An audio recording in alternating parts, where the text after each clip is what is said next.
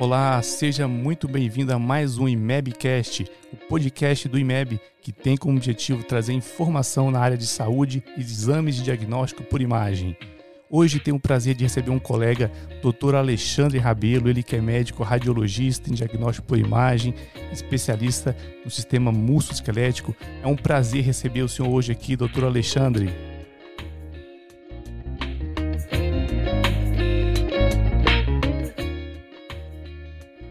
Todo meu, doutor Renato. Eu agradeço o convite e a oportunidade de estar falando sobre um tema que particularmente me deixa bastante, bastante animado, bastante entusiasmado, que é a ressonância magnética e o uso dela no, no mieloma múltiplo.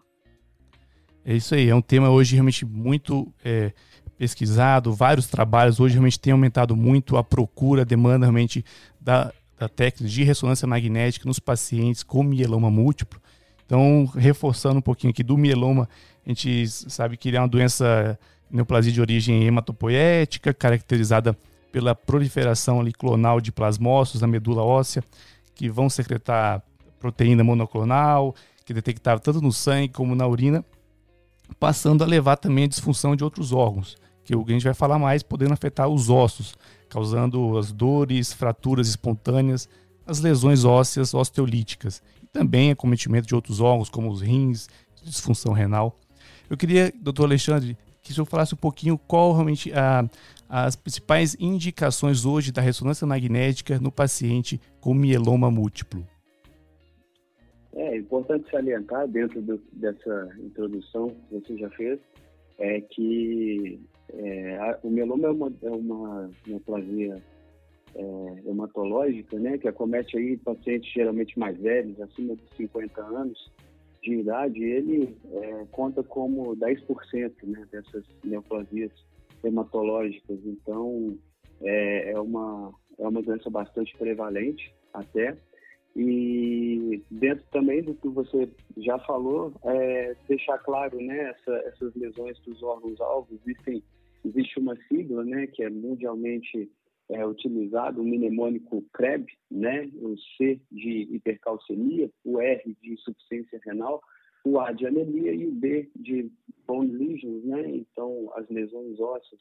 Então, formando esse, esse mnemônico para expressar a, os órgãos-alvo, né? que, que são acometidos aí quando se tem é, o mieloma múltiplo estabelecido. É, é, importante dizer também que o mieloma múltiplo é uma doença que abrange um espectro de estágios, né? Então, é, são reconhecidos aí dois estágios assintomáticos, né? Pacientes assintomáticos que é, definem dois estágios antes do mieloma, que é a doença estabelecida com lesão de órgão-alvo e sintomas. Então, a gente tem como um primeiro estágio, um estágio, é, digamos, um pouco menos grave, que é a gamoplatia homopatia monoclonal de significado determinado, conhecido pela sigla MGUS, né, MGUS, é, e uma, um outro estágio que também pode preceder o mieloma, que é o SMOLDEN, mieloma múltiplo, ou é, mieloma múltiplo latente. Nesses, nesses dois estágios, ele, é, antigamente já se pensou que esses estágios poderiam ser doenças diferentes, hoje em dia já se reconhece que são realmente estágios aí que vão preceder o estabelecimento do mieloma múltiplo. É, e a ressonância de corpo inteiro ela assume uma, uma, uma importância fundamental nesses casos, porque se você tem pacientes assintomáticos é, que você está tratando, está considerando, né, o, o colega hematologista está considerando como uma gamopatia monoclonal ou como um mieloma latente, é, se a gente faz a ressonância de corpo inteiro.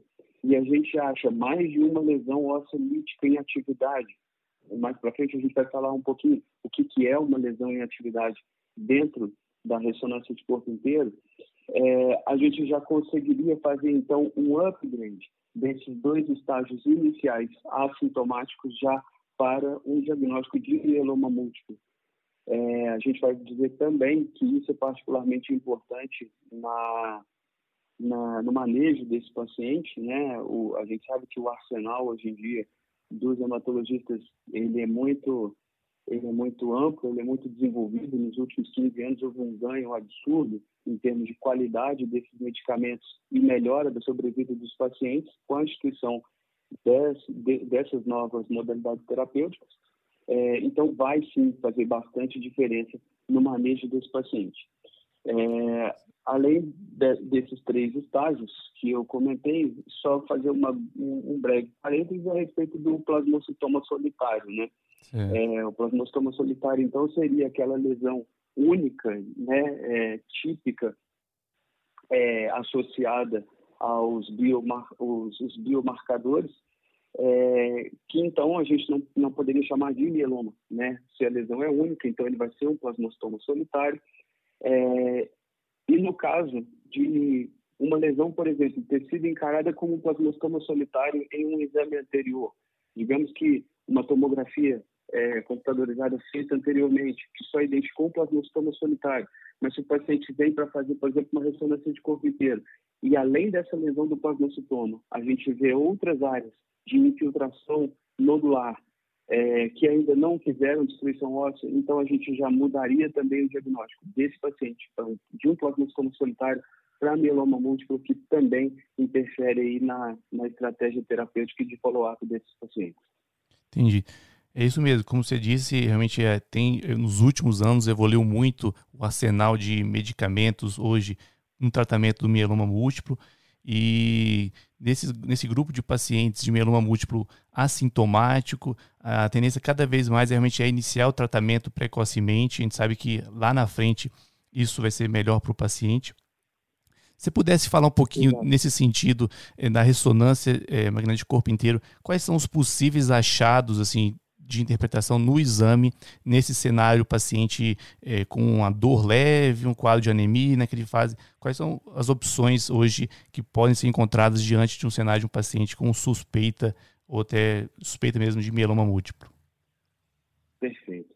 É, a ressonância de corpo inteiro evoluiu muito nos últimos 15 anos, assim como eu acabei de citar sobre a terapêutica do mieloma, então as ferramentas, ela, a ferramenta ela foi evoluindo e hoje a gente consegue usar a ressonância do corpo inteiro para uma série de aplicações é, envolvidas no prognóstico desses pacientes. É, a primeira coisa seria, então, a gente fazer um, um exame com alta sensibilidade para detecção de alterações na medula óssea desse paciente.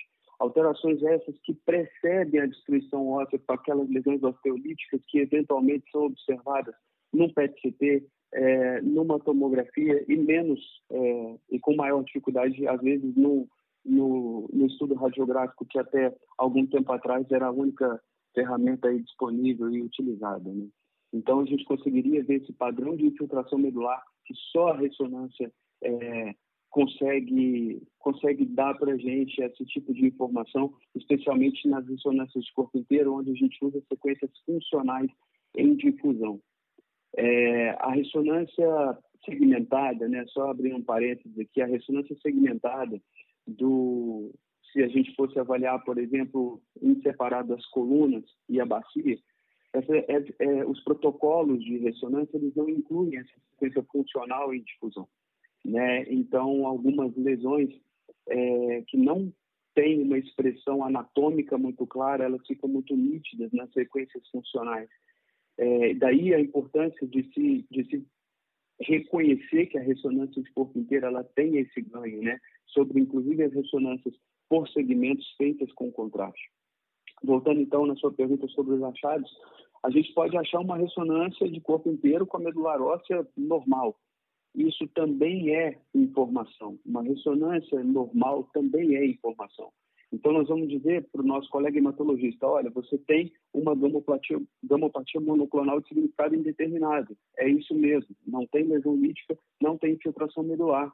Continua nessa, nessa linha de tratamento e de diagnóstico. Certo.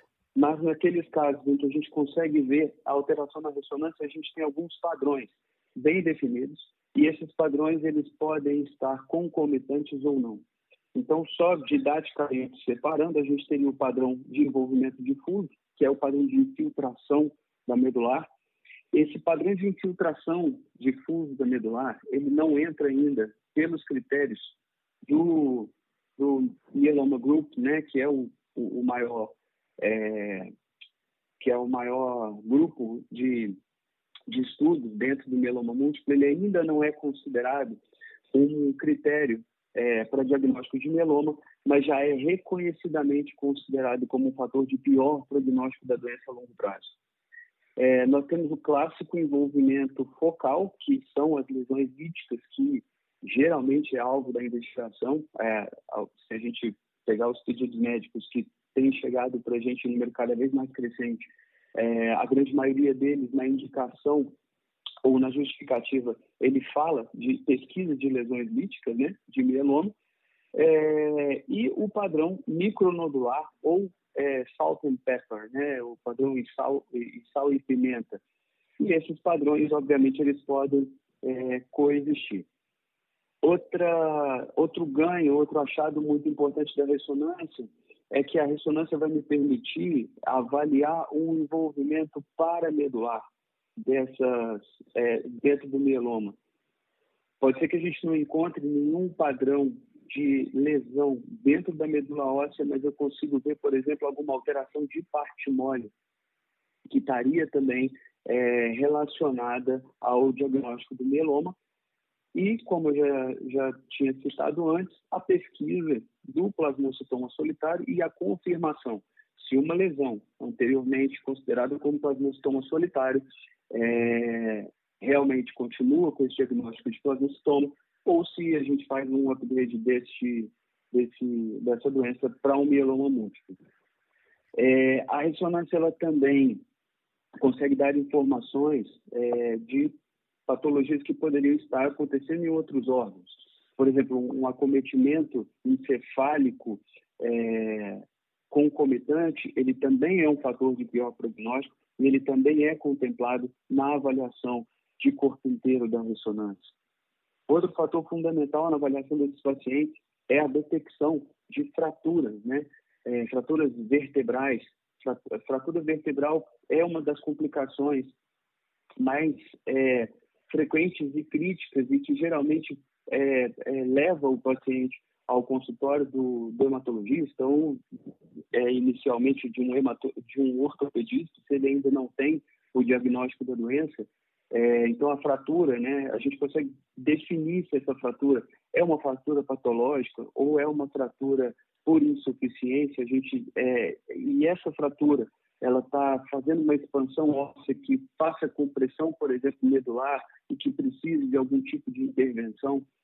Então, todas essas informações, elas são importantes e elas, elas são é, facilmente detectadas pela ressonância magnética de corpo inteiro. Certo. Se pudesse falar um pouquinho mais é, da, da, do exame em si da ressonância magnética de corpo inteiro, é, quais segmentos você engloba toda a coluna, a bacia, é, tem alguma recomendação específica para o paciente que vai realizar o exame? É utilizado o contraste durante o exame? Então, se pudesse falar um pouquinho mais sobre a realização mesmo e as recomendações do exame. Perfeito. É importante frisar que no IMEB a gente é, realiza o exame de corpo inteiro em dois tipos de, de equipamento. Ele pode ser feito tanto no equipamento de 3 Tesla quanto no equipamento de 1,5 Tesla. É, nós temos os softwares e, as, e, a, e a capacidade de interpolação de bobinas necessárias, com bobinas de alto canal, de alto desempenho, é, nas duas máquinas. E no IMEB, nós seguimos rigorosamente o protocolo do último guideline que saiu em 2019 do Myeloma Group, que é esse, esse grupo que eu citei anteriormente. Então, nós, nós seguimos rigorosamente esse protocolo. E que protocolo é esse? Esse protocolo ele vai abranger sequências anatômicas e sequências funcionais. As sequências anatômicas elas vão estar contemplando é, sequências em, ponderadas em T1 e sequências ponderadas em STI, para que seja definido, delineado a forma dessa lesão, identificado em que estrutura óssea ela está, e é, as sequências é, funcionais, que são as sequências de difusão, que vão dizer se essas lesões elas são lesões suspeitas, se são lesões ativas, se são lesões é, que estão apresentando uma resposta ao tratamento ou se elas têm algum tipo de degeneração cística. Então, todas essas informações a gente vai ter pelas sequências funcionais. É, o exame ele não utiliza radiação ionizante, né? É, a ressonância não utiliza radiação ionizante, que é necessária, por exemplo, nos estudos de PET-CT e de tomografia de corpo inteiro. É, por mais que a gente utilize protocolos de baixa dose no INEB também para é, screening de lesões líticas pela tomografia de corpo inteiro, é, a ressonância não tem nenhum tipo de radiação. Importante dizer também que a ressonância não utiliza contraste. Na ressonância de corpo inteiro, a gente não utiliza material de contraste, exatamente porque nós temos as sequências funcionais que nos dão essa informação a respeito da celularidade e da atividade das lesões. Isso dispensa o uso de contraste, o que é particularmente importante nesses nossos pacientes. Pacientes com mieloma múltiplo e que têm lesão do órgão-alvo, a insuficiência renal, o contraste está proscrito. A gente não pode injetar por causa do risco de é, fibrose sistêmica. Então, é um exame feito sem contraste e um exame realizado sem radiação. É, não existe um preparo específico, o paciente pode, inclusive, não estar de jejum, ele pode comparecer à clínica sem nenhuma necessidade de preparo, mas é um exame é, um pouco mais demorado em relação a uma ressonância normal. Se você pegar uma ressonância de coluna lombar, por exemplo, ela vai durar aí em torno de uns 20 minutos, 15, 20 minutos. A ressonância de corpo inteiro, no nosso protocolo, e também seguindo as recomendações da, do, do último guideline, nós não podemos passar dos 50 minutos de paciente em máquina, então o nosso protocolo está ajustado para que esse tempo seja rigorosamente cumprido, mesmo porque nossos pacientes com mieloma são idosos, têm dorócia, então eles não tolerariam um tempo maior de máquina. Então, esse conforto também a gente é, proporciona seguindo esse protocolo dessa forma.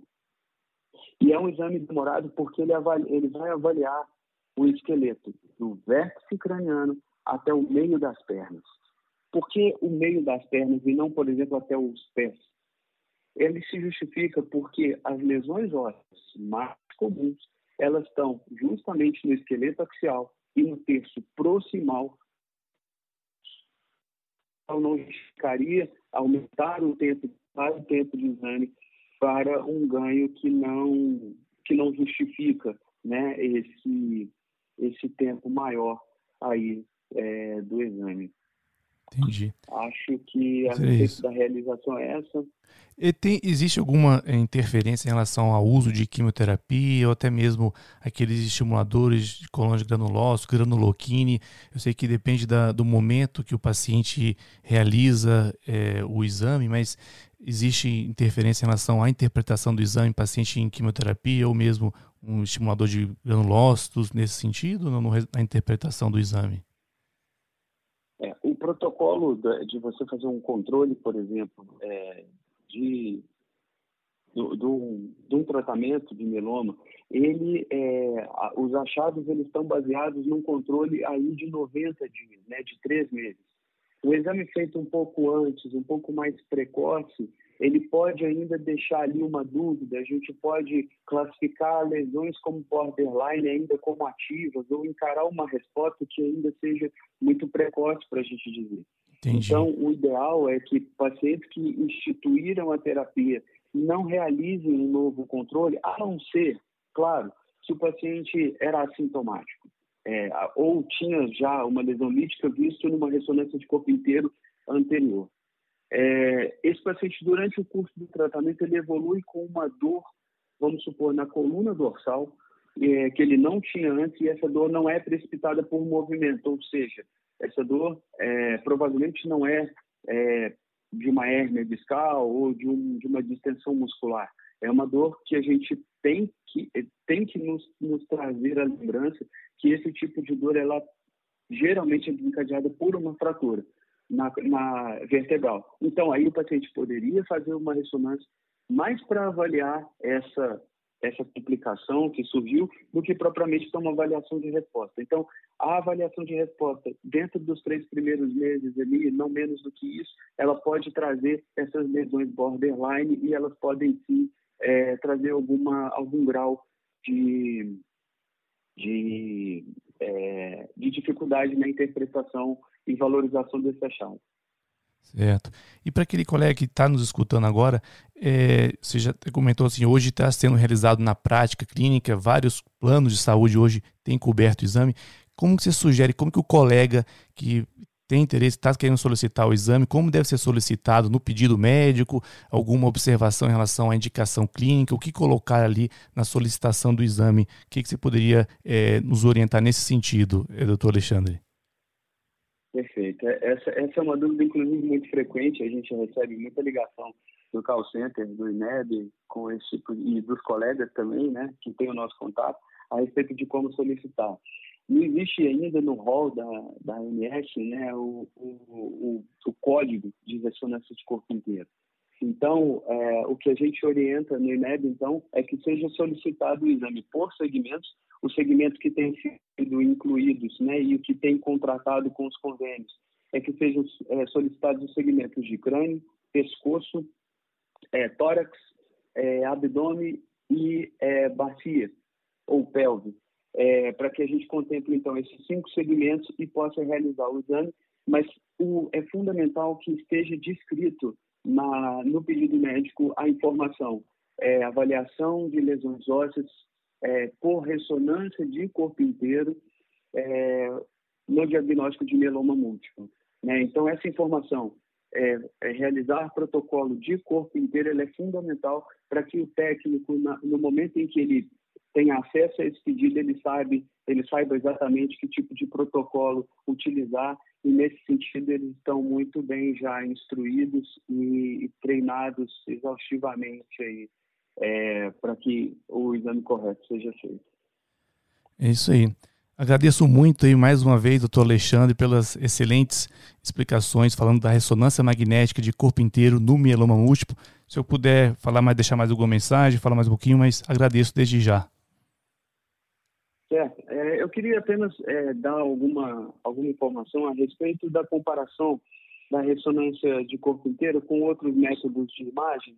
É, e, uma, e uma outra informação, quando eu falei a respeito da técnica né, e, e, do, e do, da utilização da ressonância, eu falei muito sobre o diagnóstico, né, mas além do diagnóstico, ela é uma ferramenta de controle terapêutico e de reestadiamento.